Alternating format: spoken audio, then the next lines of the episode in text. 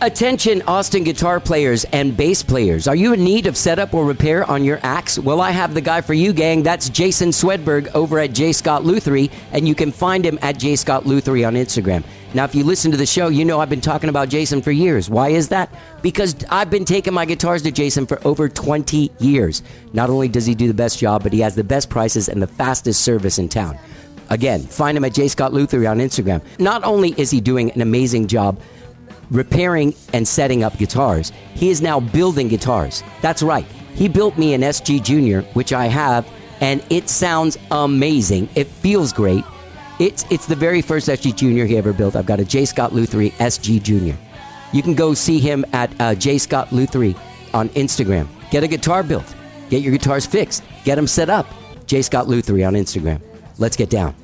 Hey, gang, I want to thank you for listening to this episode of How Did I Get Here? I know you have a lot of choices out there, and the fact that you're listening to this episode right now is not lost on me, so thank you. I'm not sure what platform you're listening on, but whatever platform you're on, give us a follow. And if you like what you hear, leave us a rating. It takes just a second, and it means the world to me. Plus, it really helps the show.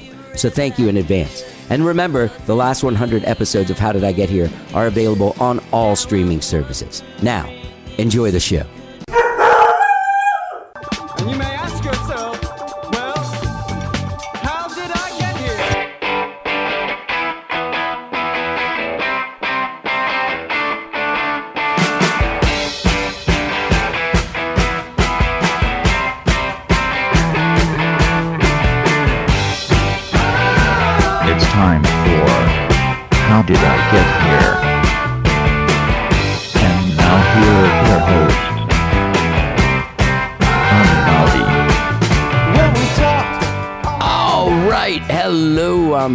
I'm your host. Welcome to the show. I hope that you had a good Thanksgiving, whatever it is you did. I hope you spent it with people that you love, friends, family. I got to spend it with my girlfriend Jenny's family out in LaGrange. It was a really nice time. Food was good. Gorgeous place out there in the middle of nowhere. Cows everywhere while you're driving out there. It's pretty awesome. I love those guys. I always want to honk, but then I'm scared they're going to get, you know, bummed out like you're, you know, like you're making fun of them by honking. So I don't want to make fun of cows. So I just drove out there and had a really lovely Thanksgiving. Food was good, company was good, great people, and I came home and put on stretchy pants. I'm sure, like everyone else did, you know, some kind of sweatpants. Get in your comfortable zone. Let your stomach hang over the hang over the waistband, just comfortably. Freedom. Hope no one pantses you in your own house. Um, yeah, I hope you guys had a great Thanksgiving. It was beautiful weather. It was nice and cool. It was a little drizzly, but that always makes the holidays a little bit better to me. I always, I always think of the holidays, like you know, the fall and winter holidays, like Christmas and, and, and Thanksgiving. I want it to be kind of cold and a little bit rainy outside. That's how it should be. That's, that's the vibe. I like a great Christmas. I like a great Thanksgiving. Shoot me. Anyway, gang, uh, I hope you guys all have a good weekend, whatever it is you choose to do this weekend. I know that there's a lot going on wherever it is you go. Um, I'm going to try and find some stuff to go see. There was something I wanted to go see Saturday, but I can't remember what it is. Anyway, gang, I have a great show for you guys today. Uh, Trashy Annie, brand new band from right here in Austin, Texas, uh, that started during the pandemic by their leader, Annie Davis, who who just started writing songs during the pandemic and uh, learning a bunch of instruments during the pandemic. But she was also 44 years old at that time. And then three years later, this year, earlier this year, the Cactus Theater in Lubbock, she was honored as the CMA of Texas Americana Artist of the Year. That's she's got one record out that came out in May. It's fantastic. It's called Sticks and Stones. Then she got signed to indie giant Cleopatra Records, which has almost every artist you've ever heard of, like Ario Speedway. All these people are on this on this label. And uh, yeah, so three years in, she's out there winning awards, putting out records on a cool ass label, playing shows everywhere. As I said, she's from here in Austin. You can actually go see Trashy Annie Saturday, December 2nd at Captain Quackenbush's down south. That used to be a strange brew. Get on down there and check that out. I would go, but I'm playing with Skyrocket at a party with a horn section. That's a whole story that I'll, uh, you'll hear all about, I guess, the weekend after or the Tuesday after after I put that show out. My friend Lori Pearson, who was on the show about a year ago, who uh, had Lori Radio, but now she's rebranded it to Jane Radio, reached out to me a couple months ago or so and, and was like, Hey, have you ever heard of Trashy Annie? And I'm like, No. She's like, Check out this record, Sticks and Stones, and check out her story and stuff. Really fantastic story. And, and, and, and Annie, like, she went off and she started off playing music. Like, she grew up poor she got a trumpet like from on loan from somebody gave it to her and she started getting into music but then she went to college. She ended up getting a doctorate and going and working in the nutrition sector and starting a company and running that for a long time. But then it was during the pandemic that she rediscovered music and decided to start writing songs at 44 years old. And now here we are trashy annie and her album sticks and stones which also is available on vinyl on Cleopatra Records. You can find her at trashyannie.com. As I said, she'll be playing Saturday, December 2nd at Quackenbush's, at Captain Quackenbush's down south. Go to trashyannie.com for all of your Trashy Annie needs. So without further ado, me and Annie Davis have a really great conversation about her journey in life and in music. Enjoy it. Let's get down.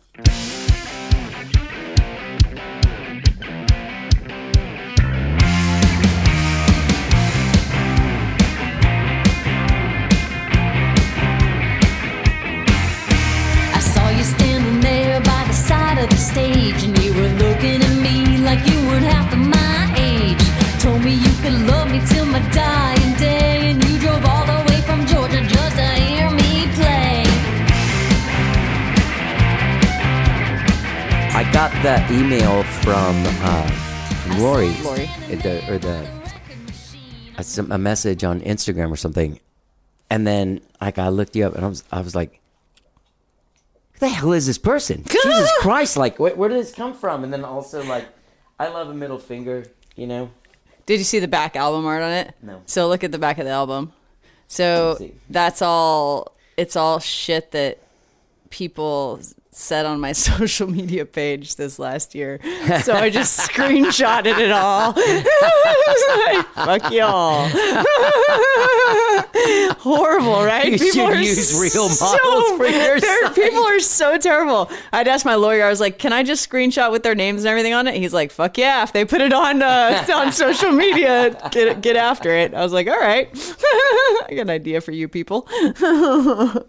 Um, this album is really like your band is really cool. I watched some videos and stuff. You've been going out on the road and stuff. Yeah. So this has only been going on Yeah, since after pandemic, correct. Yeah, yeah. It's all a new crazy thing. and you just kind of like, did you start writing songs during pandemic? Is Yeah. that one? Okay. Yeah, yeah. All right, well, we'll get into that. But this record's great. Uh, Sticks and Thank you. Stones. Yeah. Thank you. Um, All right, it, it, it's just it's it's interesting. I, I see people because I worked with. Do you know what the Austin Music Foundation is or slash was? I don't know if it's still around anymore. Sort of yes. Okay, so- sort of yes. I worked with them Okay. for a long time, for many years until just this last summer, Oh. when they kind of like were like, "Hey, we don't know what's going to happen." Okay. They brought in all new people, got rid of everybody that was there, just Oh. started over. Wow. I think I don't know. No one Okay. tells us anything. Anyway, Okay.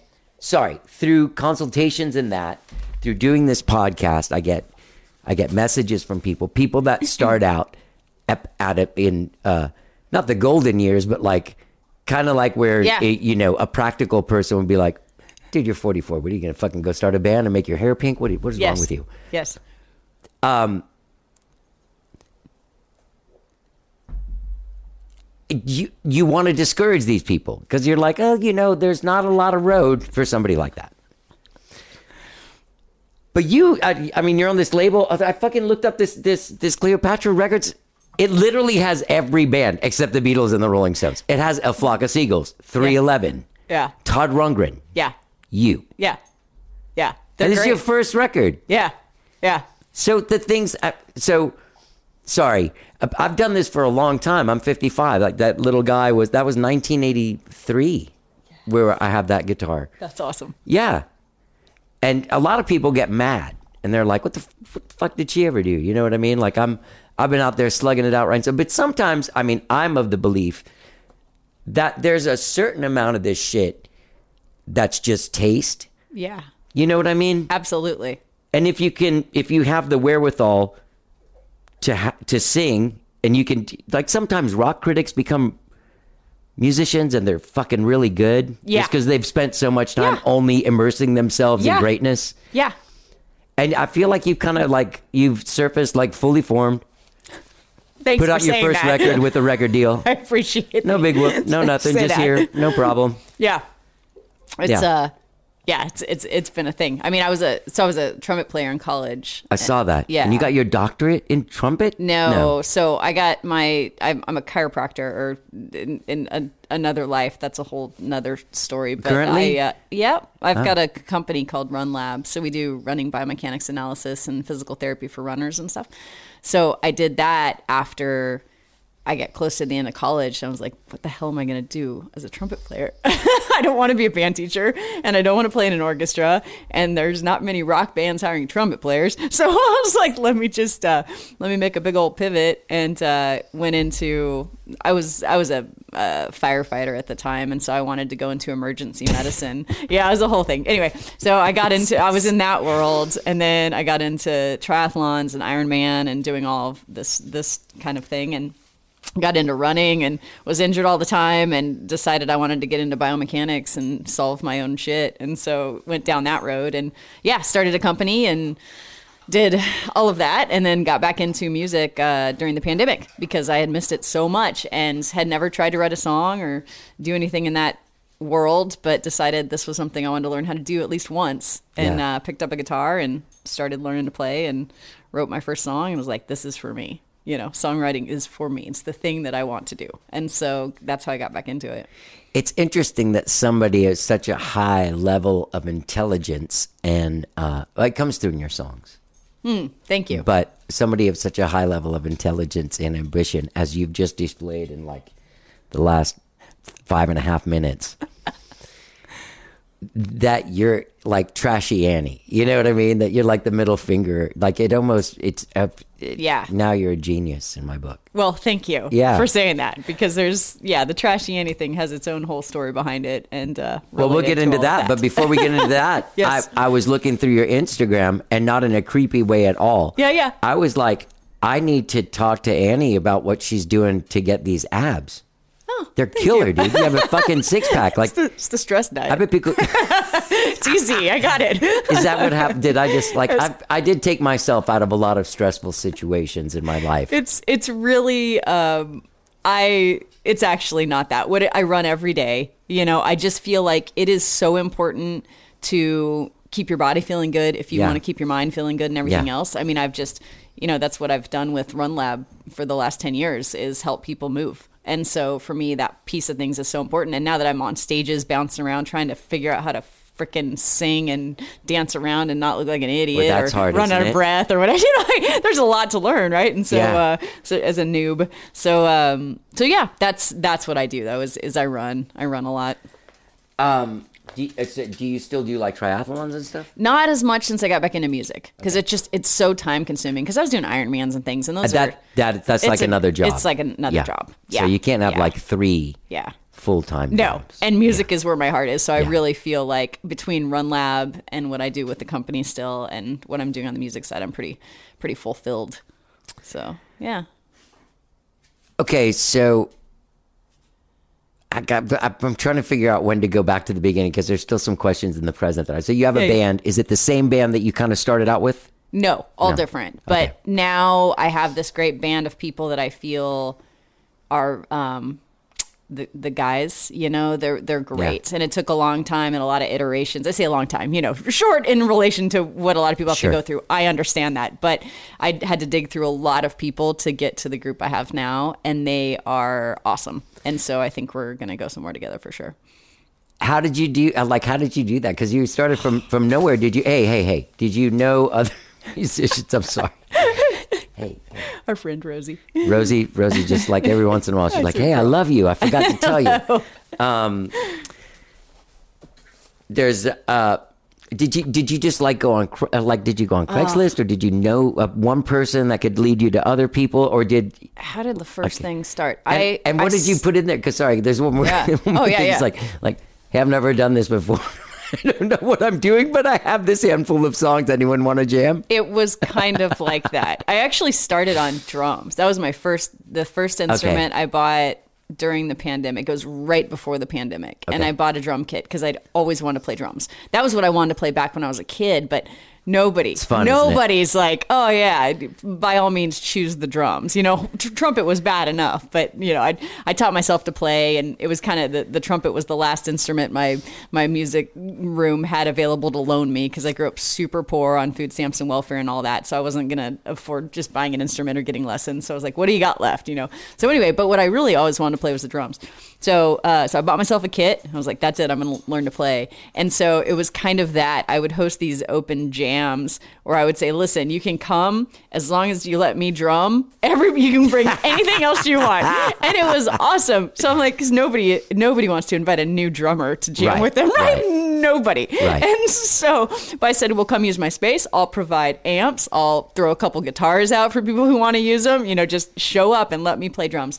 And it was actually a lot of fun. I mean, we'd have jams where 20 people would show up, and people bring all kinds of weird instruments and things.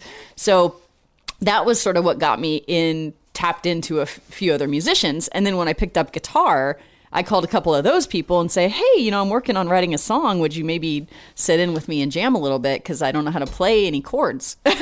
So you know maybe i can so because i wrote my first song with just one chord because that's all i could play on the guitar. So uh, that's how it started to develop. But my first couple of gigs were just me and my guitar. I couldn't stand up and play at the same time. So I'm sitting on this stool with this big book of, you know, songs written out on a music stand, doing the whole thing. And at some point I was like, I gotta, I gotta level up here. so memorized my songs, got myself a guitar player, and then, you know, started developing it from there. Wow. But this is really fast, too. Well, I, mean, don't it's really like to fast. suck at things, and so when I decide I'm going to do something, this is how it goes, right? Like I did, I started started swimming and was like, I'm going to do an Ironman. Like this is just how I do things because I don't I don't want to suck at stuff, and uh, and also this is such a huge thing for me because I feel like I've after all these years found the thing that I'm sort of meant to do, and so yeah, I just I want to I want to go. Yeah. so it's taken a lot of lot of iterations and a lot of running through different people, but I mean, you want to go, but you you realize that it doesn't normally like for anyone, even even like well, even Britney Spears. I know. You know what I mean? I do. Like I do.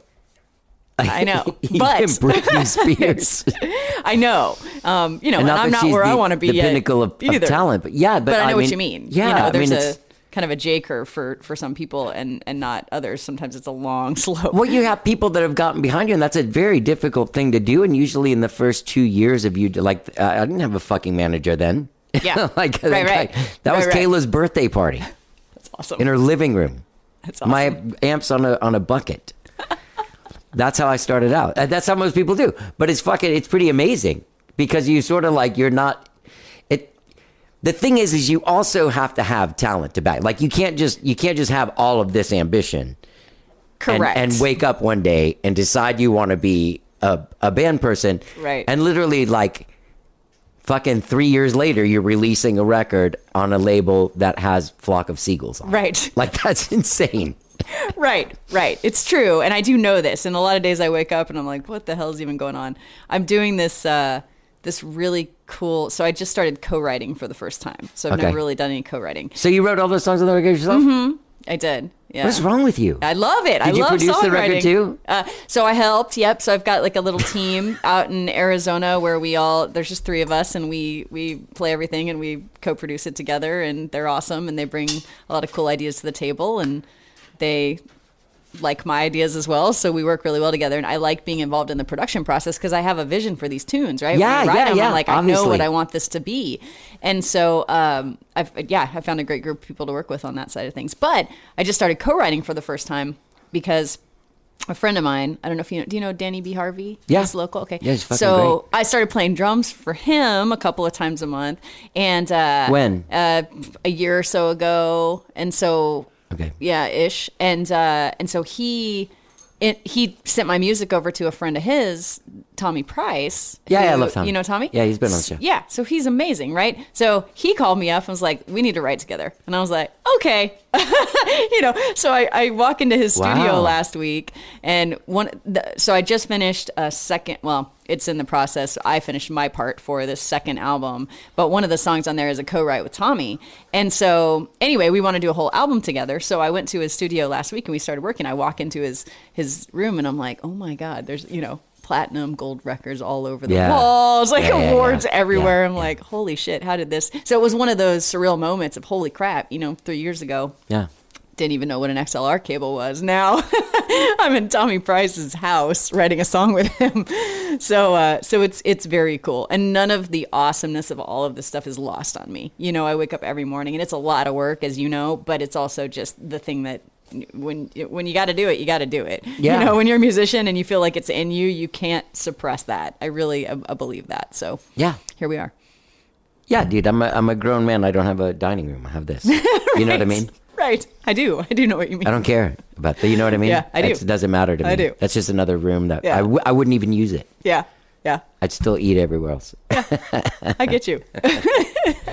Man, this is awesome. Annie Davis, my my friend Taylor Davis is married to a lady named Annie Davis. Oh, she must be amazing. She actually is very amazing and very hilarious. That's great. Um, So, uh, so this team out in Arizona, Yeah. it's not this. Then the people on the album, that's not the band that you're playing. Yeah, so I have my live crew, okay. and I started with the guys in Arizona uh, for. I did my first song here in Austin. My first Okay. song, "Running," the one chord song. Yeah, so yeah. produced that here at Eastside Music Studio. Yes, question. East Side Music Studios. Yes. With who? like who's the people? So um, Austin Sisler works over there. Do you know him? No. And Alex is the owner, and he's a little bit more hands off now Okay. since COVID. But they're a great crew of people, and so that was the reason. So I'd written this song. I was like, hadn't written anything else. This was during COVID, and I thought I want to learn how to produce a song. I don't Yeah. even know what goes into putting something on Spotify. I don't understand anything. You know, I'm learning all of these things for the first time. So I wrote this tune. I took it to Austin and I said, I want to learn how to use logic and do lessons and mixing in like that world because I want to understand some of that stuff. So that's how we ended up spinning up that tune and putting it out on Spotify. And then uh, after that, I wrote a second song and wanted to work with these people in Arizona. And so I went out there and we did that one together and it went really well. And that was Nuclear Meltdown, which is also on this album. And so then a year later, I wanted to finish out the album with all these songs I'd been writing after doing that second one and, and you know, getting, drinking the Kool Aid essentially. And uh, so then I went back out there with them and, and worked all that up. But in the meantime, I was going through all these different iterations of bandmates and didn't really have a permanent band. Right. Now I have a permanent band of really great players. And so we're working out how do we get them into the mix as well.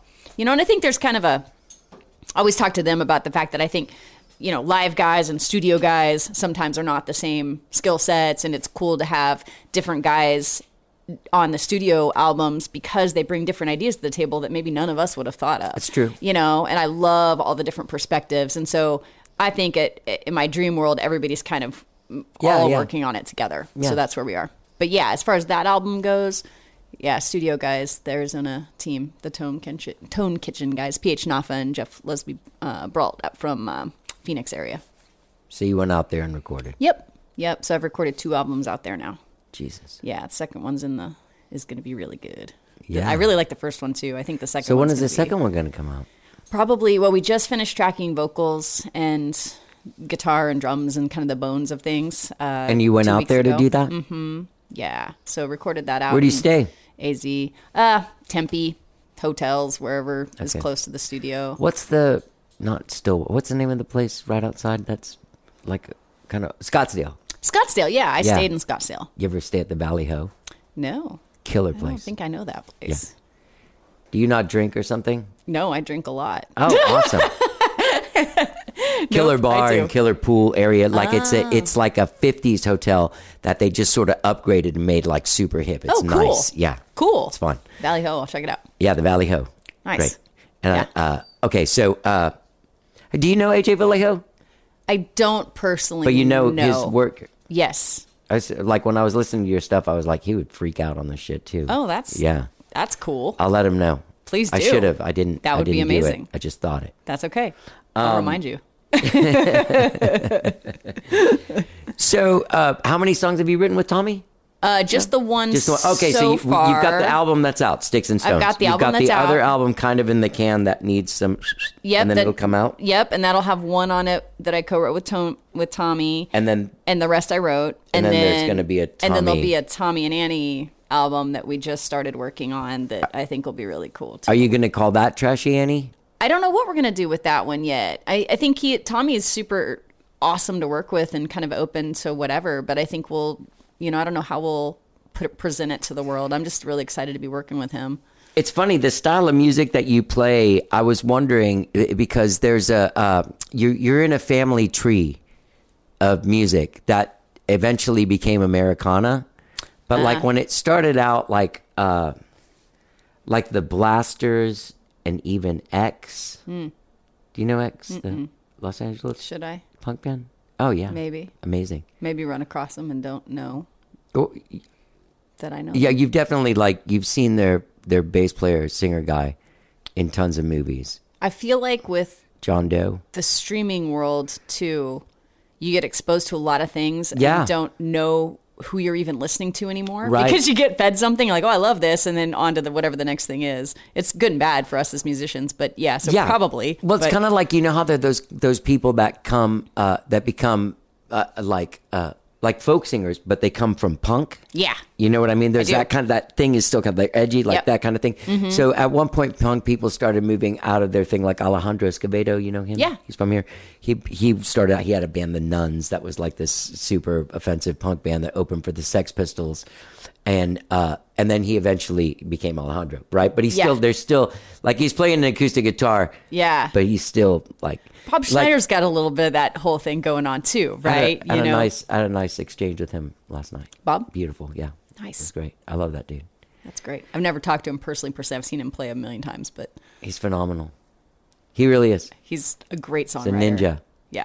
Um, does he come from that? It's funny because I was, I just, uh, where's that book? I just had those guys that wrote that book about the underground scene in Austin. Ah. They were just on a couple days ago, but um, there was, there's a thing that he and I were in the same scene and playing the same clubs. When I think that probably we should have been in those other clubs, except for that we were seemed like real fucking assholes in the in the places we were, which gave us a little bit more light. Right. Okay, so there's this other this other thing that was happening in in the in the East Coast in the '80s that was like uh, Georgia Satellites. yeah. And like you know what I'm saying? I like do. The, uh, what was the other band? Oh god, god, god. Uh, uh, Jason the Scorchers. Hmm.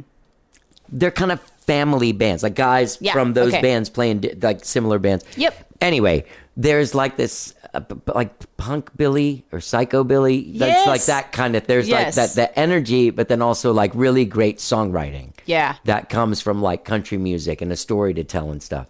I like that you say that because that's one challenge we've had as a band is people will ask, you know, what's your genre? And I'm like, well, it's it's it's a little wide because you know I've got some really stripped down acoustic stuff and then I've got some pretty Yeah. heavy rock stuff and I like that about our band because it's interesting to me. I don't want to just write one genre. Yeah. However, when people are looking to book us or want to know what we are, I mean, at the at the root of what we are, we're a rock band. Yeah, but you yeah, know, it's kind of wrapped band. around Yeah, country type Sure. lyrics and you know storytelling Yeah. and all of that stuff so it's a and i think it's cool the time we're living in now because genres are just kind of collapsing all Yeah, they all don't over matter. the place right Yeah. they don't really matter anymore yeah.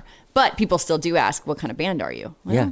a rock band probably is the best you know the closest we are but we don't really fit it's it's a it's a hard thing in texas because we're not country Hey. country enough for the the Texas venues.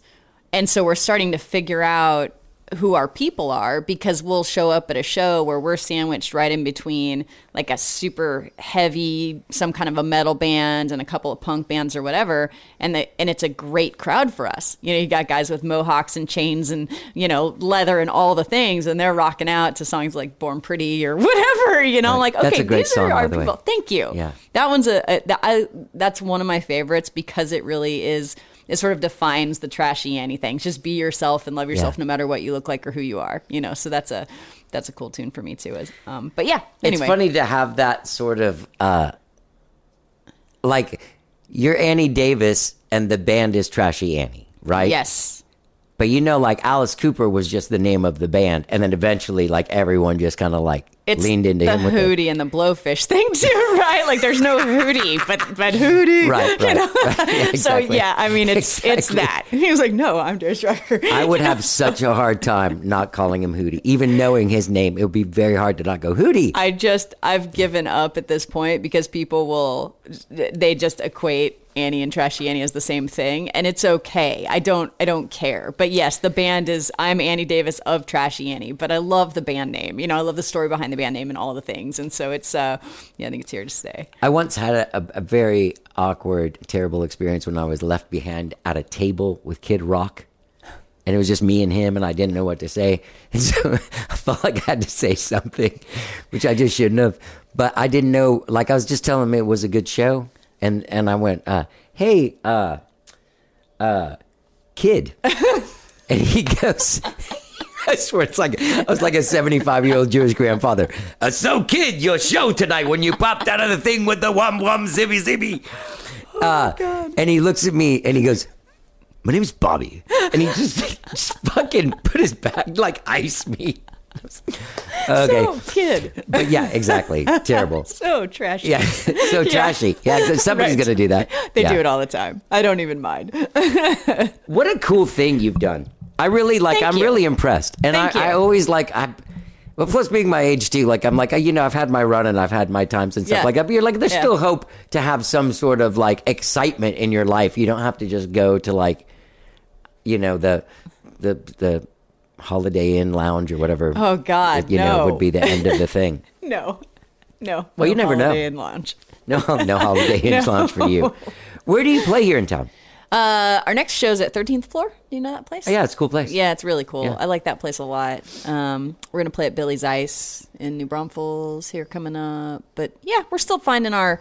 We play a lot of places. It, we play down in San Antonio sometimes at Sam's Burger Joint. Yeah, we play there. I'm in. Skyrocket. Yeah. I've seen our name. Yep, I have seen your name. Thing. Yeah. I have seen your That's where I've seen your name there. Yep, I like that venue a lot. Um, Love it. But we're just we're we're still trying to find find the right places for us. I think 13th floor is a great place for us. Um, it's a nice rock and roll club, and I think we fit there. So the Sam's, it's what would be tough about that, and just from like you know doing this shit my whole life would Yeah. be that you're playing a place that like people don't just go into that venue. right. You like you got to go do some of those shows first to get a little bit of a of You a gotta- crowd that yeah Yep. Because it's tough to have like a ticketed event for a band that's never played it. It's just that's a that's a Right. tough. which is a, a weird thing because we in some places where we've never been we'll, Right. we'll do great we went out and played hilton head island first time ever being out there this was a year and a half or so ago and had like 250 people show up like i'm like wait you guys are here for us And For you there, guys? yes they were there an hour and a half before the show like getting their places doing How did you thing. do It's that? like, I did notice that you I- do have like over five thousand monthly listeners on Spotify, and people from like fucking all over the world and everything. Yeah, we have a pretty good followership online and on social and in certain pockets. I mean, we get a pretty we get a now we get a great turnout when we go out to Hilton Head. You know, we'll we'll sell small clubs, but we'll sell them out out there. And we're starting to expand and try to figure out where next, but cuz it's a long way to just go out and play a couple shows out in Hilton Head, you know, we're, we're talking 16, 17 hours to get out there, right? Yeah, unless Um, they're paying you like twenty five thousand dollars. Right, right, right, right, there. No, right. Which they're not. you never know though. But I mean, you never know. I mean, you know, we are we're climbing the ladder out there. Though we're starting to get a, a good fan base. That's a regular regular thing. We got some regular clubs we play. Very cool little area. have you gone to like the close like Houston's and Dallas's and We have been to. Uh, Continental Club in Houston would be great for you guys. so I haven't played Houston yet, and I'd like to because we keep getting fan requests for out for going out there. Yeah. So yeah, Houston, Dallas, San Antonio, Austin are great places for us to start f- figuring out what the right clubs for us are, and we get fan requests to come out to these places all the time. But I just don't want to.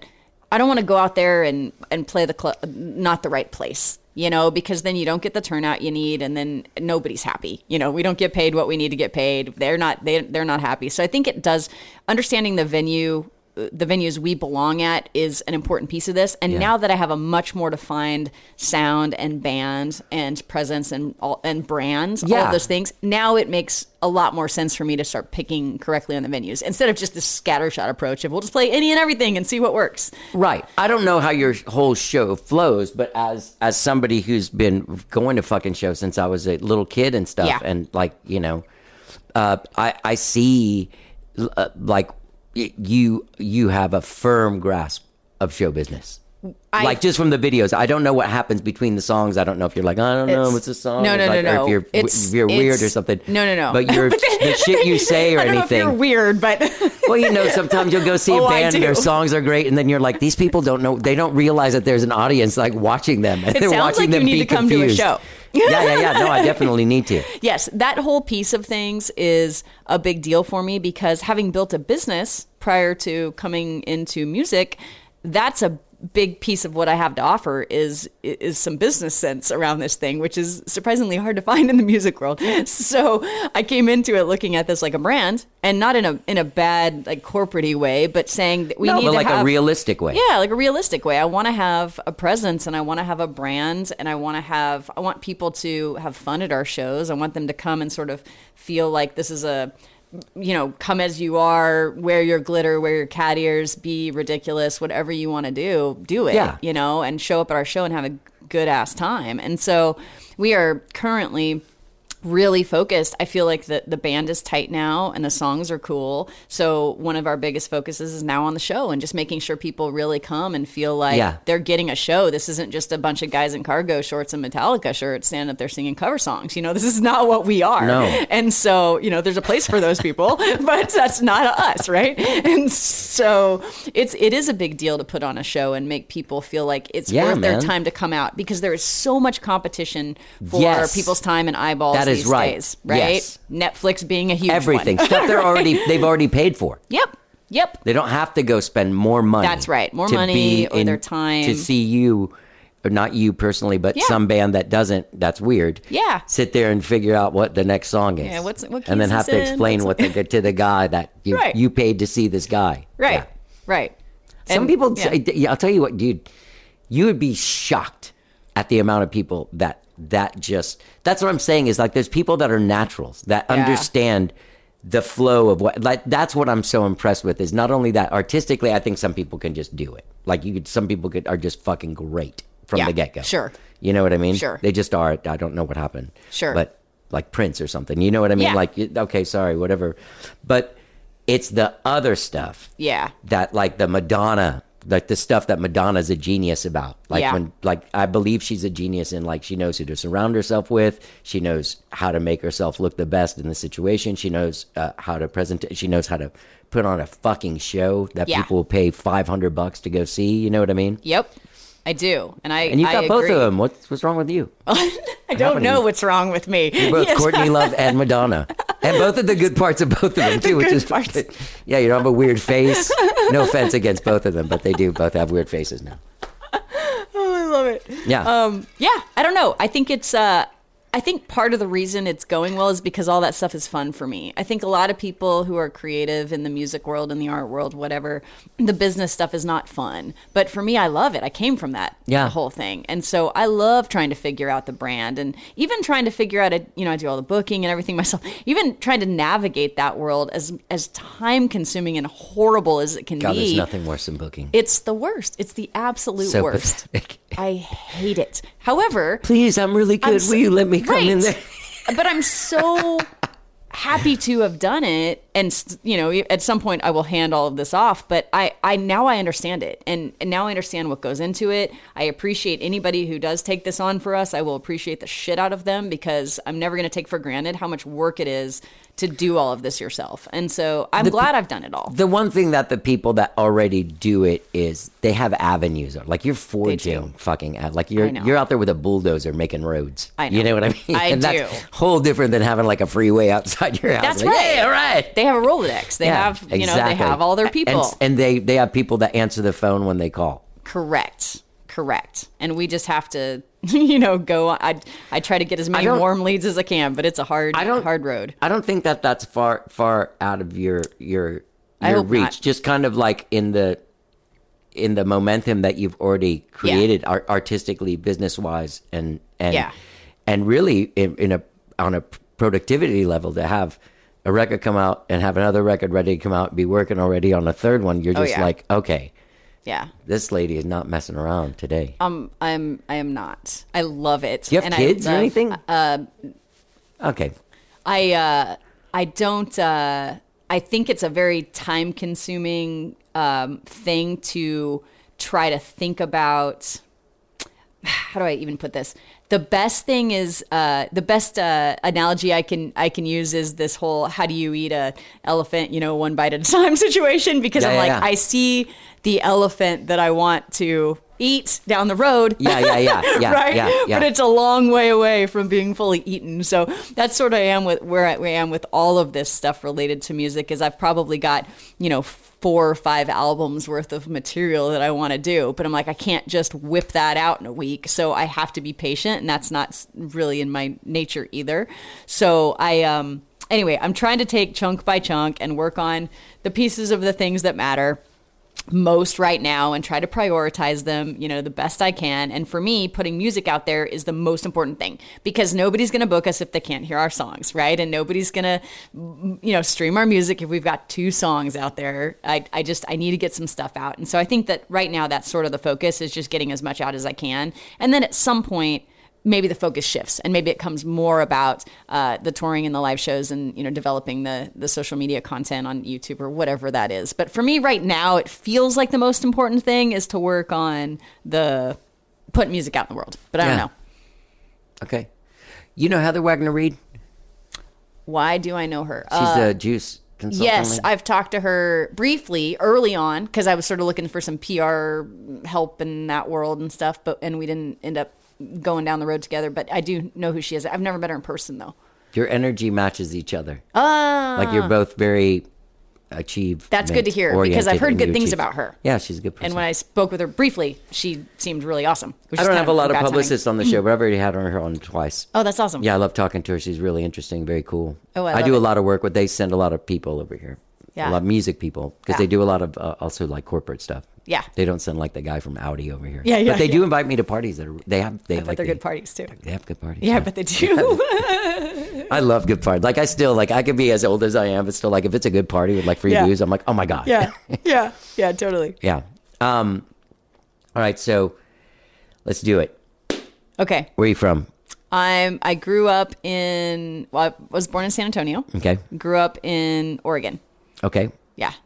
Um. And then moved back down here in 2011. Okay. Grew up in Portland. Uh, both of your parents were together, or you were a single mom? So yeah, so story was we moved up when I was a kid, and then uh, they split when I was five or so. Dad moved back down to Texas, so we would spend summers down here with him, and then uh, he so he stayed on here, but primarily grew up in Oregon, and then in 2011 came down to Texas to do a triathlon in Austin, and was like, oh, it's sunny and you know, beautiful in October and 85 and it's not raining and you know what I mean? I'm not Yeah. depressed all the time. Yeah, yeah. So I was like, that's it. I'm, I'm out. So I ended up, I ended up breaking up with this. I went back. I broke up with this really sweet guy that I've been dating for a long time, and quit my job and packed my car and said I'm going to Texas. And so I basically showed up on my dad's doorstep and was like, "Here I, here I am. Um, I'm going to I'm going to live in Texas now." and so I ended up uh, living with him for six or eight months before I moved to Austin while I was kind of getting my shit together. How was you know? that? It was that uh, it was am- no, it was amazing. Actually, good, good, yeah, good. because I hadn't other than summers, I really hadn't spent time with him Oh, since. I was a little kid. That's And awesome. It was it was awesome. So I got there on Christmas Day of 2011, and then in January of 2012, he got diagnosed with esophageal cancer, and I ended up losing him like a year after that, um, in 2013. And so had I not done the internal Yeah. compass thing and just made the move, I wouldn't have gotten all that time with him. So when I got back into songwriting, that was one of the or back into music and started songwriting. This was one of the first things that I dumped into a song Sure, was sure. all this emotion I'd Yeah. been kind of carrying around around my dad and wishing I had more time with him. Because once I got to know him, I was like, oh, I understand myself so much better. Like we are of the same cloth. Wow. And it was such a cool experience. And so What a cool experience, though, to it- even have that short amount of time 100%. condensed. Like it, it Yep.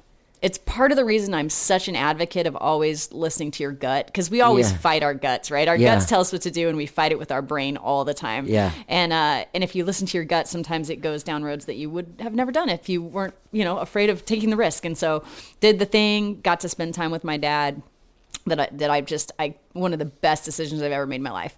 Um, yeah, and that in fact the song that I wrote for him is coming out on this next album, and I've tried to do it two different times with a couple of different groups, and I just it didn't come out the way I wanted it, and so I think this time it's going to be the song that I want it to be, and it's going to come across with the emotion I want it to have, and I'm super excited about that one.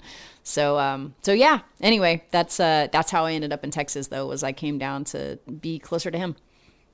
Wow, Yeah. so amazing. What a what a lucky and fortuitous. Is your mom still around? My mom is still around and she lives in Oregon still, and my sister's up there as well. Yeah. how How's your sis- sister? Older or younger? Younger, three years younger than me. Who like? Where did you first like when you first connected with music? Like where you kind of like, like what was the first record you ever bought with your own money? I, it was um, it was uh, it was Def Leppard, and it was a tape. Hysteria So- or yeah. Pyromania? Yeah, Hysteria? Pyromania. No, Pyromania? Pyromania. Yeah, yeah, yeah. And it was, uh, yeah, that was a big deal. And I, like I said earlier, I grew up, you know, welfare, food stamps, single mom. You know, it was we were we were we were poor, and so there wasn't music money or money for you know music or lessons or any of the things, or even really buying you know albums and things so i would i'd get blank tapes and do the thing we used to do or Sure. stick it in there and try to record something you know on the radio and wait for the song to come on and hope you can get it I got to tell Tommy this great story uh, that when I Love Rock and Roll was on the radio, Yeah. I, I, I, uh, it starts off with, Bana. Yeah. And so I didn't get there in time. And so it was like, Bana. yes so on this tape I had, I learned it just from. I love it. Yeah. And I love that you know exactly what I'm talking about, Yeah, about yeah, trying yeah. to get stuff from the Oh, radio man. on your tape. You- that run, like, ah! Like, know. You'd slam your face into a wall because you're running know, so, yeah, yeah, it's yeah. time. So yeah, that was. Uh, but I think from a you know, musical, why did all this start? I just I remember being in fifth grade. And again, really wanting to play the drums, but not having a way forward on that, and uh, just you know seeing what they had left in the in the music room, and they had a trombone and they had a trumpet. And I tried the trombone for a couple of weeks, but I've really abnormally short little T Rex arms. It turns out, even in as an adult, and so I uh, I couldn't reach any of the the Oh, really? last positions with the trombone. So I was like, well, this isn't gonna work. So I brought that one back, and they're like, well, we've got this trumpet, and it's all dinged up, and you know, broken keys and stuck tuning slide and all the things. But I was like, it's perfect. I'll take it. You know.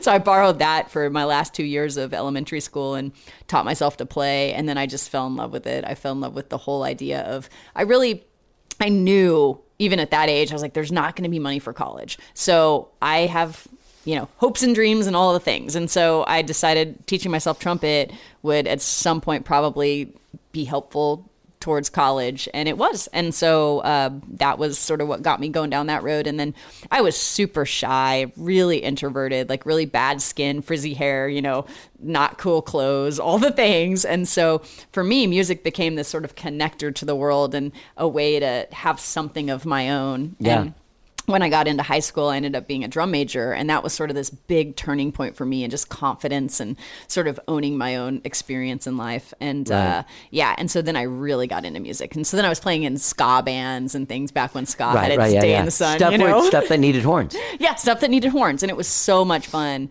Um, but then I got out of out, got out of high school, uh, started college, was doing playing in a million bands, doing the whole thing in college, and then I was Where were you going to college? um, up in Oregon, so Portland State is up there, and then I also did my first couple years at a community college that was across the street from my high school because I didn't really, I didn't know what I was going to do college wise, but I was playing at a, at a jazz festival with my high school, and the guy from the community college there said, "Listen, I'll I'll pay for everything that you want to take, you know, for these next two years if you just come play horn in our band. And I said, well, that sounds super easy. Okay, let's just do that. So I didn't really think about any other options or where else I might go, but it worked out perfect. And so I went there for a couple years and did all the music stuff and then decided at that point one didn't know how I was going to make money as a musician, but two was also had one of my first sort of serious boyfriends, and he was really, really jealous about me being out playing in clubs and stuff. And it just he kind of squashed music out of me at a time when I was already sort of thinking, "Oh God, how am I going to you know do this as a living anyway?"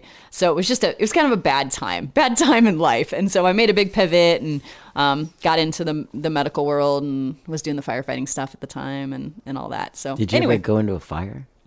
Yeah, lots of fires. Yeah, I was a firefighter. That's what you do. No, I, You don't just set things on fire. I mean, that's also a fun part of being a firefighter. but no, no, no, no. But- yeah. yeah, yeah, yeah. Lots of times. But being like a little dude that's always been in a band, Yeah, I'm not yeah, like yeah. a fire. Like I don't have It's firefighter stuff inside me. Oh my god, it's it's super fun. Yeah, the first first uh, fire I ever showed up on was like a fully engaged structure fire, which is like a house that's like completely on fire. You know that you can't really even come back from. So yeah, that was the very first call that we ever got sent out on. I was like, oh shit, I don't know what to even do here. Grab a hose. I have a quick side question. Yeah. How real is Backdraft, the movie? Oh God, there's there's pieces of it, but you know it's one of those movies that all firefighters watch and are just like, I'm Right, glad the world thinks this is what we do and what Well, it's yeah. like because it, it very much glorifies it's how amazing it is. A lot of firefighting is being sent out on shitty calls where people just have you know chest pain or something Right, because right. they they get sent to all the medical Right. calls too. We all just wait for the big structure fires, as fucked up as that is, right? Because we're like, please, we just want some big fire to go try to put out. but you know, so so yeah, backdraft is it's got its moments of reality for sure. but they're all running around with no masks and stuff in these smoke filled houses yeah, because yeah, you know you don't look yeah. good with a big mask Yeah. on your face. But That's so so funny about yeah, that. it's funny. What an exciting job! What exciting! What an exciting uh, person! Like you seem to be- like Thanks.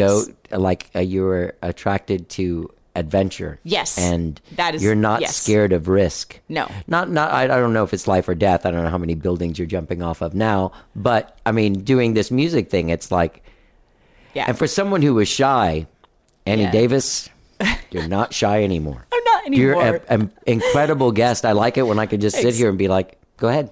yeah, thanks. Yeah. I, I definitely felt like that was something at an early age I needed to conquer inside myself. I didn't like not being comfortable in my own skin, you know, whatever that skin looks like and whatever I look like or whatever size I am or whatever anything about me. I just wanted to feel comfortable in this world. And so it felt like taking risks and overcoming fear was something that you have to be able to do to get through to feeling comfortable. So that was just something I started to throw myself self into very uncomfortable situations to the point where now I kind of I like that stuff. I like being scared a little bit, you know. I like I like trying stuff that's risky. I've I've done a lot of stuff, you know, between my Ironmans and when I couldn't swim and you know climbing mountain. I've done I've climbed a ton of mountains, done a bunch of mountaineering and just stuff that stuff that scares us makes us feel alive, you know. And I think Yeah. music is Uh, uh, standing on a stage and singing in front of people for the first time was one of the scariest things I've ever done in my Sure. life. And that was part of the reason I did it because when I wrote that first song during the pandemic and really couldn't play anything but more than the one chord. And I, I thought, this is terrifying to me. I've done all these other things that seem scary to the world, you know, and I could do public speaking and all of that stuff was never a big deal. Singing in front of people, ain't no way, man. I'd never done karaoke. I was like, this is horrible. I don't know how people do this. So I wanted to just go do it once, kind of to prove to myself that I wouldn't die, you know? And so I wrote that song and I went out and did my first open mic at New World Deli in Oh, yeah. Austin. And I, I sang my song. They said you can three, sing three songs. And I was like, I don't even, I just have this one, you know? And my, Yeah. I'm sitting there, my guitar's like sliding down my lap because I don't really know how to hold it right and all the things. But I did the thing. And I was like, you know, this isn't as bad as I thought it was going to be. And Yeah. then now now I love it. You know, I'm still learning. I'm still really new. There's a lot to learn, but being on a stage for me feels comfortable. And especially when I'm surrounded by this amazing band of people that are they've got my back. If I screw up, they take care of me, you know? Yeah. I love it. Yeah. But yeah, a lot of change since I was, you know, 17. it's funny because you can still get those. Uh, I played a show last night with um, with four other songwriters, a bass player, a drummer, and a keyboard player, And the songwriters, we got together because we were doing a bunch of backing vocals on each other's songs. Yeah. So it would go like this guy play a song, I play one of my songs, this person plays it. But we'd, I'd never played the I've never met the drummer in my life. The bass girl had played a couple of the songs because she's played with me a few times. The keyboard guy, I don't think he knew, but um, it it, it, it there's that feeling Yeah. of like I'm also in a cover band. That like a lot of our stuff is chore. It's not choreographed. It's like we've been doing it for years. It's a thing. This is it's it's a show. Yeah. It's a it's almost like being in a Broadway play. You know your lines. You know your thing. You know Yeah. how to do the dance. Yeah. And uh, but doing what like last night without a net, like playing these songs with people and these people playing your songs and all this shit, and it's just all like this thin line of just amazingness or just destruction.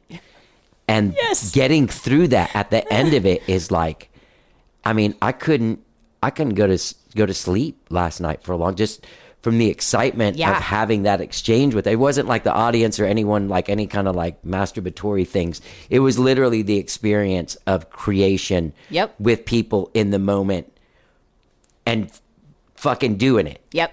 It's awesome. I I agree. I was never part of sports teams or anything as a kid. You know, I was when I got into sports later, it was always triathlon and like individual stuff. So for me, this has been one of the first experiences of having a team and feeling like we're all in this together and Yeah. we, we win as a team, team or we lose as a team. You know, and it's I have the same experience. I get off stage at night and I just it doesn't matter if there's anybody in the audience, but when we create stuff together, Yeah. it's a magical thing. Yeah. And I, I'm the same way. I can't I can't come down off of it for a couple hours because Yeah. it's just such a cool thing. So, and it, it's the drip. I think it's why we all keep coming back for more, regardless of Oh, what's, yeah. you know how, how much Yeah. we're getting paid or what the audience looks Oh. like or anything else. you Last know? night was totally for charity. But they gave me some cool gifts, but they like total Yeah. charity. And you like I learned again in a twelve songs because it's I awesome, Fucking went you to a rehearsal. I stressed out. Yeah. I was with my little thing, uh, getting my backing vocals. What's my note on the ooze on the thing? Like, Yeah. you know, really like an uncomfortable and like pacing around before the show. And I mean, it's like I do this every every couple of days. Sometimes I Yeah. do it every single day for like two months at a time. You know what I mean? Like, Yeah. Why am I For sure. nervous? Because I'm excited, and it. it You know what I mean? It's fucking so. I do. Yeah. I do. I know exactly what you mean, and it's it's just so much fun. I I remember it's been within the last year that I've finally started like taking my mic out of the mic stand and being able to go around the stage and you know sing. Yeah. And I'm like, oh, that was a big moment because I was kind of scared to do it because I didn't really know. I was like, I'm gonna. I I don't know. I'm going to get out of breath. And you know, there's just there's so many things that people who've been doing this for a long time sort of forget that you go through the all these firsts, you know. And I thought, man, it was really cool yesterday. I dropped off my vinyl to Cleopatra because we'll have vinyl available now in November.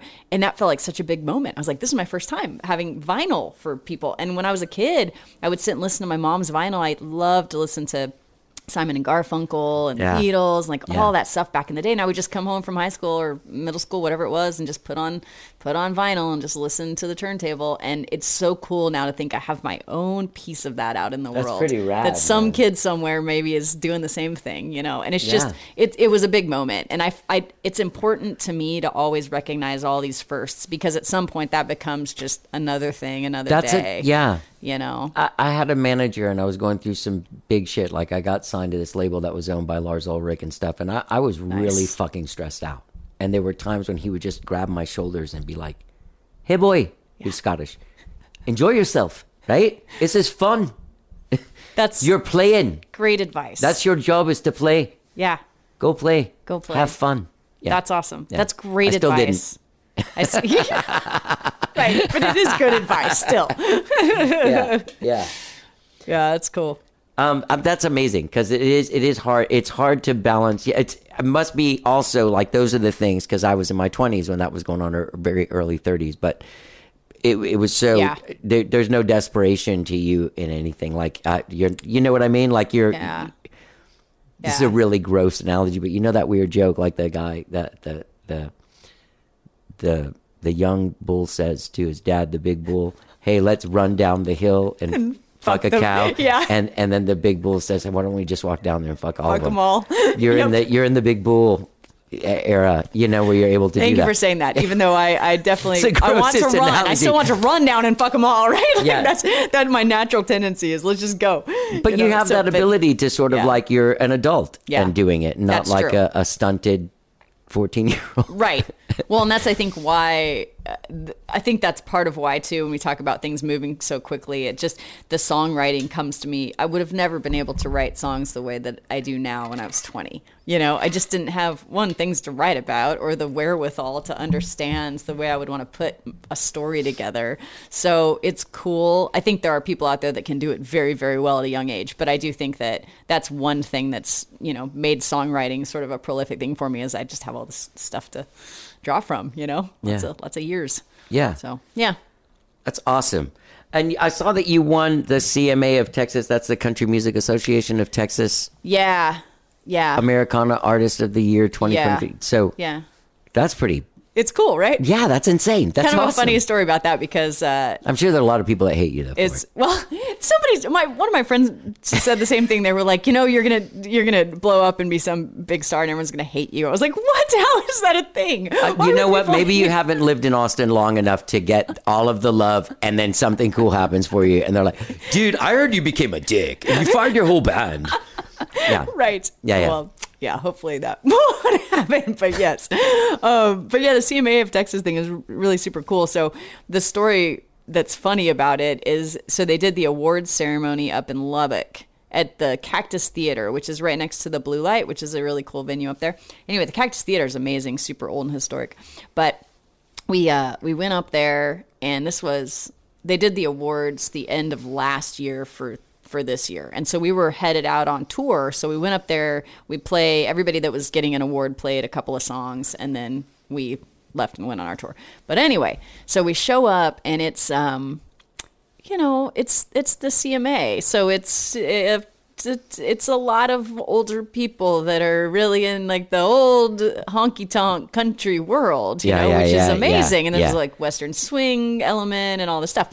So anyway, we sh- yeah, And here you yeah. come with and your here we come with your right? sparkly middle finger. Exactly what you're thinking, right? So we show up, and and Mary, the the director, is just an amazing person, and she loves us, and she is, she's been such a huge supporter of me since I started this thing. And so she was all gung ho for whatever we wanted to do. So we get up there, you know, for this theater full of people and uh, we play, they said you can play two songs. And I said, okay, we'll play our cover of Drift Away because it's a cool version and everyone's going to Yeah, know it's a it. great version. Yeah, I Good like job. it a lot. Yeah. And then we'll play Nuclear Meltdown. And that's a song that a lot of people like too. So we're close and then and then the the new co-director of the thing is like man you got to play your you know what's your best song play your best song i was like well our our biggest crowd favorite is called Bama. And Bama is all about putting your love in the motherfucking tip jar. And he's Yeah, like, yeah, yeah. that's great, play that one. I was like, okay. So we get out there, we play Drift Away, and then we play Bama. And you can see people, I mean, it it half the audience is super into it, loves it, cheering for the whole thing, and half the audience walks out. so they go out and they leave and they're like, I can't believe that this girl is, you know, up there swearing in front of this, whatever, whatever. So anyway, Uh, fast forward, there was a whole to do about it, it sounds like. And it sounds like they even had to move the awards this last year because of what we did during our performance. And I thought, you know, the thing, and, and Mary's so great because she's, again, super supportive. And she's like, I would never censor my artists. I'm not going to tell them what to sing when they're up on that stage. And if we can't do awards here because of w- what words they're saying in their songs, then maybe this isn't the right place, you know? So anyway. It's it a cool just- feeling though to be a grown up and still do some crazy punk rock shit like off yeah, like still piss everyone off. You're like, Even yes. though, I mean, it's just I The mean, it's establishment is mad at me. And the and the irony of it all is just this is all about musicians. You know, it's you say you say you love me, you say you love my songs, you say I'm changing your life with uh, my music. Okay, great, buy a CD because we need to eat. Yeah. You know, and that's what the whole song is about. And so it's just so funny that you know we sort of got booted out because of our our our swearing in our song that's about musicians trying to make a living. So uh, anyway, but yeah, that was the CMA of Texas stuff, and I'm super proud of it. It's just really really cool to um, be recognized by the, by that organization or any organization. Yeah, But yeah. I thought that that song also uh, it feels like it also because that was one of the songs that I was like, you know, this is a song that is going to connect with people because there's people the the waitress, the bartender, Exactly. the, the Anybody who's worked for tips. I mean, that song is for anybody Uber who's driver, worked for everybody, tips. yeah, Like we all get it, you know, and it's um it's uh, yeah, it's something that I think we all feel at one point or another. So I really like that tune as well. There was one. Uh, there was there was one lyric that really stood out to me, and uh, and it was I, I always like a, a like a smart, but also like a what did you just say? Like kind of you know what I mean? Yeah. I try to write lyrics like you know you like to have Yeah. a couple lines in a song where someone's like wait what what? what what's that? Yeah, the uh, you think you're gonna save me? Better go ahead and shift. Because when Jesus took the wheel, he drove us off a fucking cliff. Or you drove us off. Wait, Yeah. Jesus took us Yeah, out. he took, drove off he a drove off a fucking cliff. cliff. Sorry. Yeah. I'm glad you like that. That's that song's I don't on just like that. I was like, I want to be friends with this. Like, I still like. I'm gonna totally like this. This lady has. To, we should write a song together. I would love that. Yeah. I would love that. Yeah, Yeah, that I- tune's gonna be on the next album because I I like uh, I like that song too. Yeah. that was one of the first ones. I wrote. read it like, on a thing Yeah, because there's yeah. a line before it about playing your drums before dawn. Yeah. That when you were talking about playing drums, I, I, oh, that's a, probably a real thing. Yeah, yeah, that's a thing. Yeah, that's awesome. Do you do any of the the weird writing things like the artist way stuff, like wake up every day and do the morning pages, or No, I kind of have. Uh, I do. I sort of know what my biorhythms are, right? Like when my most creative times are, and which when my best times for you know going working out or whatever. So my best creative time is first thing in the morning. So if I just get up and don't look at a screen, but I get my coffee and I sit down and I start writing, that's the time when stuff happens. And then I'll get ideas throughout the day. So I have a million, like we all do, a million voice memos on our phones of just you know some ideas that you listen to later and you're like, well, that was fucking terrible, you know, or like the song in the middle of the night, you're like, I've got it. This is the next hit, you know. You wake up in the morning, it's like, oh, that's awful. But but I have a lot of little seeds in there too, so I usually can't work them out right on the fly, but I can sit down the next morning and kind of work through it. So that's kind of my process for writing, you know, just get the idea and then try to noodle on it a little bit and write And in the morning. during the pandemic? Was it every single day? Yeah, it's you- it's still almost every day. I mean, I just I uh-huh. love writing more than anything else, and so for That- me, sitting down in the morning is kind of a cathartic, good thing. Sure. I'll go through little spells like everybody does, where you're kind of dried up. But I've got a little a little bucket of old ideas that I just leave for times when I'm not coming up with anything new, and I'll go back to the old stuff and try to rework it. So a couple of these songs on this next album are songs that have just been sitting in the bucket for a year, but I hadn't really worked them out. And then I brought them back. I was like, oh, I got an idea for this song finally. Now that I have more experience and can play a few more chords, I've got you know some some thoughts about this this idea. So that's sort of how I do it. Just leave my bucket of idea, my idea bucket for when I need to pull from it, and don't have anything new to work on. Yeah. You guys ever Yeah. play C. Boy's? Uh, I haven't played there yet. I've been to shows there and I love it, but good, it would be a fun place. That would be a good place to for, to see you Yeah, guys. it's like anything. You got to wiggle into who does the booking, and I half the time don't know. And people have such a hard time taking a shot on a, a band they haven't heard of before. But once we get into places, they always invite us back. I mean, we've always been invited back to every venue we've ever played. Have you so reached it's out to Continental in Houston? Uh, no, uh-uh. I haven't reached out to anywhere in Houston. I don't. Okay, so I've got I've got like they're fri like old friends both. The the the, the Continental is a little tougher of a sell, but my friend Sure. Celeste does the the the C. Boy's, and I, I feel like she'd really like it. I feel like Oh, I would love to I just there. booked a show in Houston, at, and the in the there's a like Reverend Horton Heat and Yes. and and Love them. somebody else like that is Yeah. playing in the Continental Club, but they have another room Oh, next door cool. called Shoe Shine Charlie's. But they have rock bands. But it's me. I'm doing a solo acoustic show, and uh, my friend Anna. But they put this band on that's like total, like full on punk rock, rock and roll, Oh, awesome. female fronted band as well. So I was like, shit, you could probably even go, you know, start out in there or whatever Yeah. before you play the big room. But that sounds awesome. Yeah, those would be good places for you. I love it. I love that idea, and that's exactly what we're looking for. Is just where's where are our little home base places that you know they're going to keep bringing us back while we're building our draw and building our following. Yeah. We're getting out on the road once every other month or so, going out. And It looks like you're. Do- I mean, you're going Yeah. out. Are you going west? Yeah, we in just January we went or and something? Played, yeah, I, I've played in uh, Phoenix a couple of times. Right. Got some because we're out there Right. with the infrastructure out that way. So uh, played the Phoenix Tempe. We play down in Rocky Point, Mexico. Uh, there's a band. Do you know? Uh, Roger Clyne and the Peacemakers, by chance. They used to be the Refreshments back in the day. They're, they're a great band. They're uh, Americana. They've been around forever. They had a couple of big hits back um, in the '90s that you would definitely know. But uh, they do the theme song to King of the Hill. So I- it's, I do know who the. Refreshments Yep, are, yes. Yep. Okay. So it's that band. So anyway, they're based out of there, and their drummer PH plays on the album and helps produce my music. So we've got some good infrastructure. Yeah, and look then, at you. Yeah, and then Roger, uh, Roger Clyne, he, he owns a bar down in Mexico called Banditos, and so we've been going down there and playing, and it's awesome. I mean, it's a it's a great crowd. It's a bunch of it's it's like real South Phoenix is what it is. You know, you drive down south a couple hours from Phoenix. Oh, it's so just over the border. yeah, and Oh, it's awesome. down on the ocean, and so people go down there and you know have their their get away from the heat and stuff. So anyway, we play that little circuit. Played in Tucson for the first time a couple weeks ago, which was cool. So, you we- need to bridge that. Yeah, Yeah. yeah. The only thing that, that. that totally Mhm. sucks is that the next, like after San Antonio, is El Paso. El and that's Paso. like 10 hours. I know. It's But- a it's a hike, and then there's not much. There's Las Cruces, and then Tucson. Like that's kind of the once you get to El Paso, then you can kind of string it together. But between here and El Paso, yeah, exactly. Yeah. It's not a lot. You know, my girlfriend uh, works with these uh, festivals. Like, have you ever heard of the Red River Music Festival? These festivals in Taos I've- that all happen like eighty-seven Yes, fifty or heard eighteen fifty or that. something like that. Yeah, I Um, have heard of that. She she works those guys. I, I wonder if they they'd have some connections like in Taos and do that kind That of would stuff be too. cool, Because I'm sure there's there's rock and roll bars everywhere on there the way. are. You know, it's just about finding finding the right ones. You Yeah. know, find the right fit. I think there's probably places in El Paso that would be a good fit. Yeah. just finding them and figuring out who does the buying and getting them to take a shot. You know, it's all the things. All yeah. the things. You know and if someone likes rock and roll and wants to see a good show, like I mean, that's Yeah. basically like yeah. what it is. Yeah. You write great songs and and what I've seen on Instagram looks good. I do have to We see do. your band live. Yeah, you should you should come to the the show on the 11th. It's going to be fun. When is it? Uh, the 11th. November 11th? Uh, yeah, 13th floor. I won't be here. That's gonna boo. That's all right. Boo. We'll have more. I'm be playing We in got New some York, in baby. December. Oh well, that's Yeah. that's also good.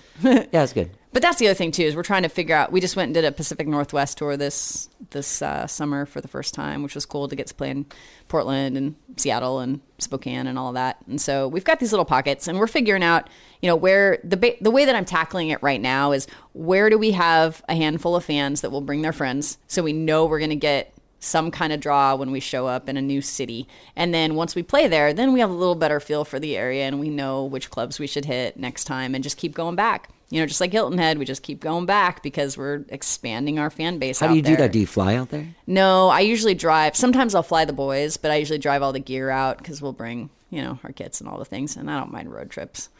It's where I write a lot of songs on the road, so I uh, I'm okay with it all. But yeah, I drove Some- all the way somewhere to, there's like an old fashioned person getting very mad. Like those guys, she drives by herself, and those guys fly there. my uh, my bass player drove with me to. Uh, he helped me drive up to the Pacific Northwest because that's a real hike. That's like thirty something Yeah, hours, dude. you know. So we, so Miles, my bass bass player and I, we drove. We did the drive up. I ended up doing the drive back by myself, but it was great. We stopped in Moab and hiked and got all lost in the Arches National Park, and it was great. And then Oh, that's cool. Kept, yeah. So you know, I've got some some fun, adventurous guys in the band, Yeah. and so they're good with you know, if, if I want them to drive out with me, they'll drive out with me. But they, most of them teach uh, music lessons during the week, and so I want them to still be able to Sure. to work, and so I'll I'll do the the schlepping. The one thing is, with like the Zoom stuff like that has moved. Yeah. I know a few of my friends that do that teaching thing. They they're Yep. able to. Yeah. do stuff remotely and virtually. Yeah, Some people, I have a couple friends that were like full on, like like thirty five students a week and shit kind of people, and and like moved it all to Zoom during pandemic. Yeah. And they're like, hey, keeping it on Zoom, way. I don't have to go anywhere. That's right. You don't have to go anywhere. Yeah, We can really Yeah. utilize the lesson. it's yeah. changed changed the world for some some good and some bad, right? But Yeah. it's definitely changed the way we do things for yeah. sure. It opened up a bunch of shit for me with this, but the one thing is I, I really don't like not having this experience with another person. Like that's if it, it was all Yeah. just going to be Zoom, then I probably wouldn't do it anymore. Yeah, I get you. I I'm think just trying to make friends. Yeah, it's, it's, what, it's how you're collecting. I literally have 1,200, uh, 1,326 friends as we speak right now. 27 now. 27. yeah, thank you. Yeah, you're welcome. All about you, Johnny. Oh, you've listened to the show. Thank you.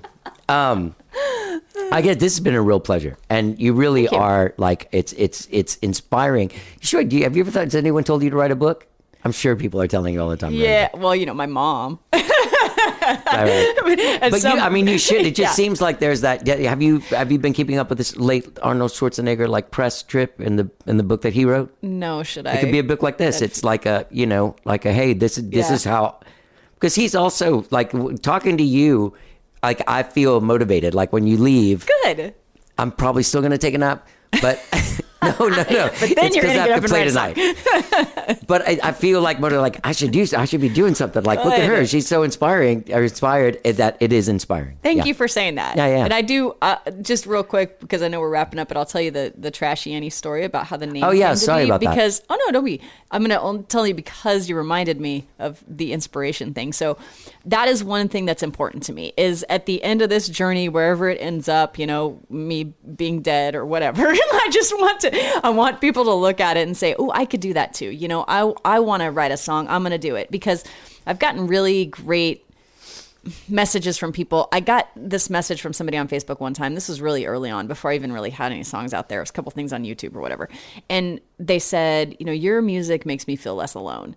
And I thought, man, I'm never going to forget that because you can connect with people that you would have maybe still will never meet in real life through music and make them feel something from a million miles away. And to me, that's such a big deal and people inspire me in that way too. So anyway all of that stuff to say so the trashy annie name came because i i wrote that one chord song that running song and was super proud. And like i said took lessons like figured out how to produce it how to put it out in the world. And then i was like well i'm gonna make a, a youtube video to go along with it because that's what the cool kids are doing you know? So i tried to make a music video but it's pandemic world. So i'm shooting everything with my iphone by myself on my little country road in gonzales.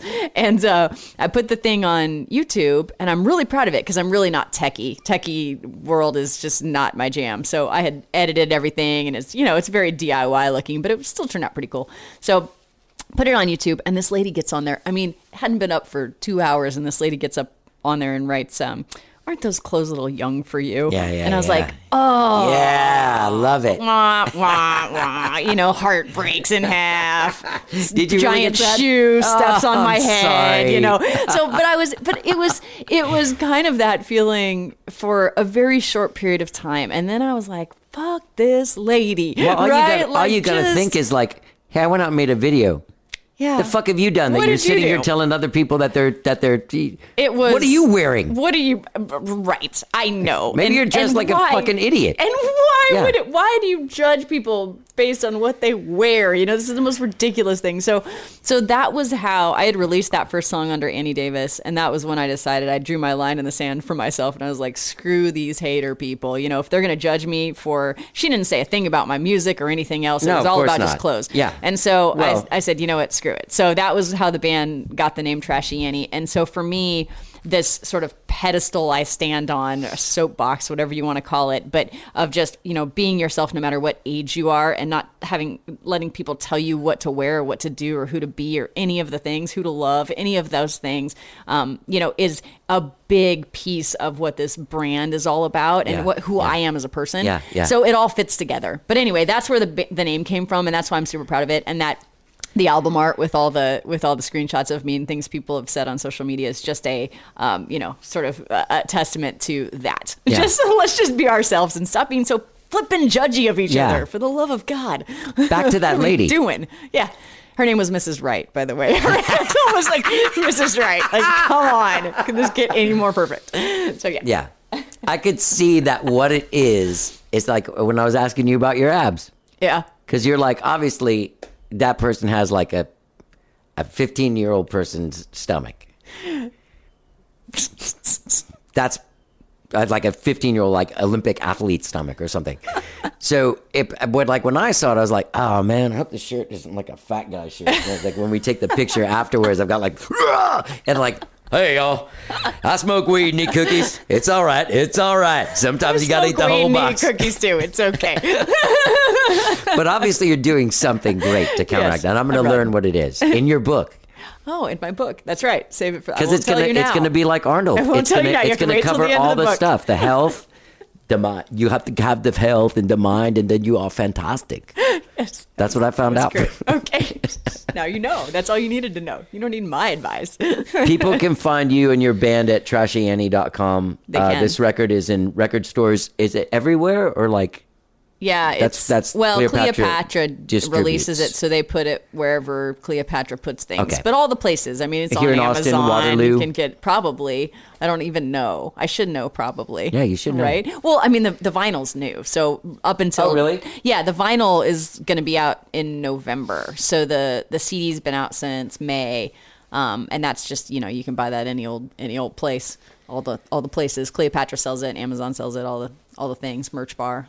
But uh, but yeah, as far as vinyl goes, I I'm excited to see what they do with it Yeah. because it's cool. It's uh and it's I, I got it uh so it all the all the vinyl are different, you know, that like a grab bag thing. So some of them are swirly and some of Oh, them are really? black, and so yeah, I don't know what that one looks like. It Did you It might be super lame. I don't know. Did you do it through uh, uh, Gold Rush? I Here? did it Somebody else? through. I think I did it through. Oh, that's pretty, right? Oh, this is killer. Yeah, I'm looking Isn't at the that album right now. yeah, all purpley and swirly. Annie Davis, you are my idol.